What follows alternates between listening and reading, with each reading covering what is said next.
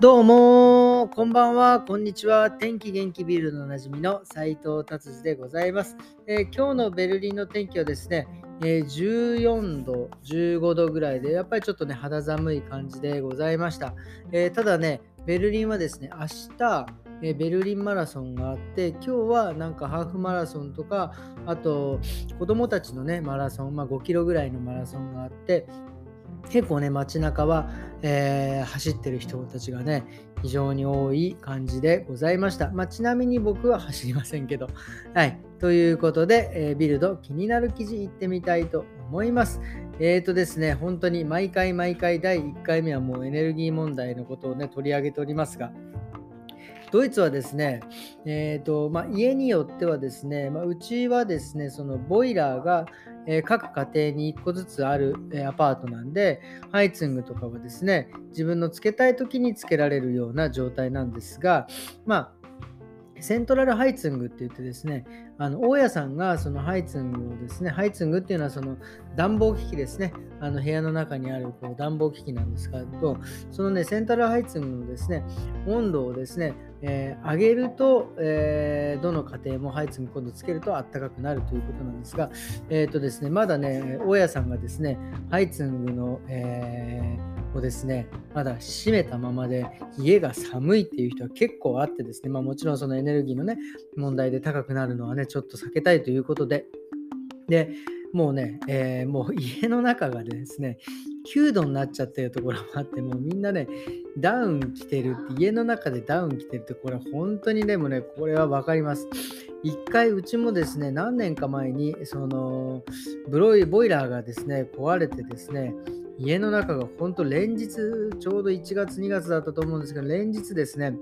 もう何ていうんですか、もう20度を切るんですよね。もうこれはもう本当に、ね、なんだろう、若干もう生命の危機をね、感じるぐらいな感じだったので、本当ね、早くそのハイツングをね、つけるようにしていただきたいなって思っております。あとは今年の冬はですね、なるだけ寒くならないようにというのをね、願っておるわけでございます。はい、じゃあ次はですね、えー、っとですね、なんか今ね、ハッカーって分かりますかね？なんかいろんな、僕もよく分かりませんが、なんかそのウイルスみたいな感じののを作ってですね、他の人のパソコンに入ったりとか、他のシステムにこう入ってってね、それを妨害したりとかですね、まあ、もしくはそのまあ簡単に言うと、例えば最近ね、クレジットカードでこう物を買ったりするんですが、そのクレジットの番号をこう盗んだりとかですね、なんかそういうことがね、もう結構頻繁に今ね、起きててですね、最近はですね、もう本当に、えー、17歳の子が、えー、イギリスでですね、えー、捕まったということです。結構ね、結構でかい、え、ハックをやったらしいですね。コンピューターゲーム史上最大の、え、なんかね、そういう会社にですね、入っていったということで、もうあの、イギリスね、BBC という番組にも、え取り上げられてましたね。まあ、だからこれは本当、いたちごっこですよね。こういう人たちが、あのね、入ってくる、セキュリティ強化する、入ってくるみたいな感じで、そのうちあの、まあもう今もやってると思いますが、昔ね、偽札作りの人がですね、あの、偽札をですね、えー、作、えーと、お札を作る方の方に回ってですね、いかに偽札をですね、作らせないようにするかみたいな感じです。多分こういうハッカーの人たちを多分会社が雇ってですね、もうセキュリティをこういう人たちから守るためにはどうするんだみたいな風に、えー、なっていくんじゃないかなっていうふうに、まあ多分ね、もうなってると思うんですけど、えー、っていう風に、え思います。はい。では、それでは次ですね、いきたいと思います。次はですね、えっ、ー、と、これ、今週のですね、月曜日のなんか事件だったらしいんですけど、まあどうえー、モアビットっていう地域でですね、えー、爆弾が見つかったということですね。これは第二次世界大戦の時のですね、えー、爆弾がですね、不発弾として起こってですね、9000人の人たちが、まあ、周りから離れたということですね。えー、だから警察によると 50kg、まあ重いですね、のの爆弾が2つ、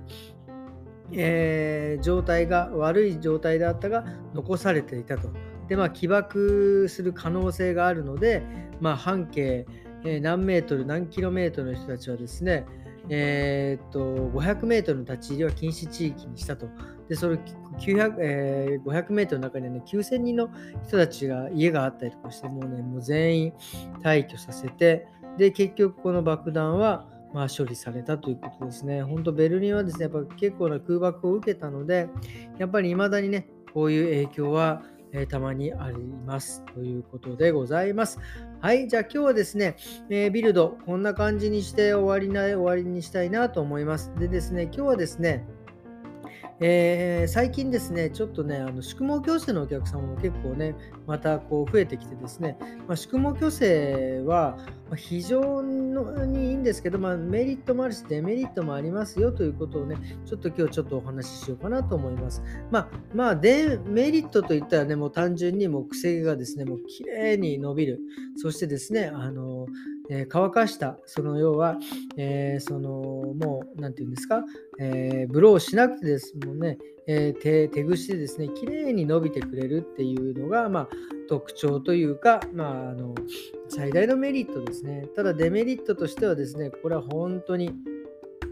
これはですね、多分薬剤の中でもね、一番この強い薬剤なので、えー、痛み痛みがもう半端ないです。で、さらにそういう強い薬を使ってですね、髪の毛の結合を無理やりビヨーンってゴムのようにビヨーンって伸ばしてですね、それをですね、高温でですね、矯正させる、いわゆるこの中のタンパク質の形を変えてしまうというよ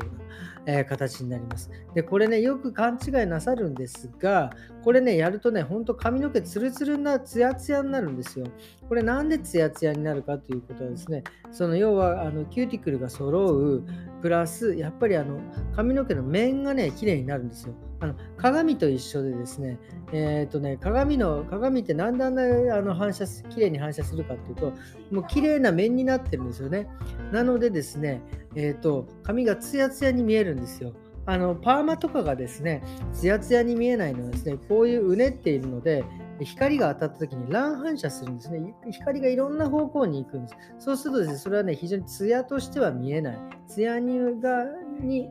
えー、ツヤツヤに見えることはないのですね。だから縮毛矯正もですね、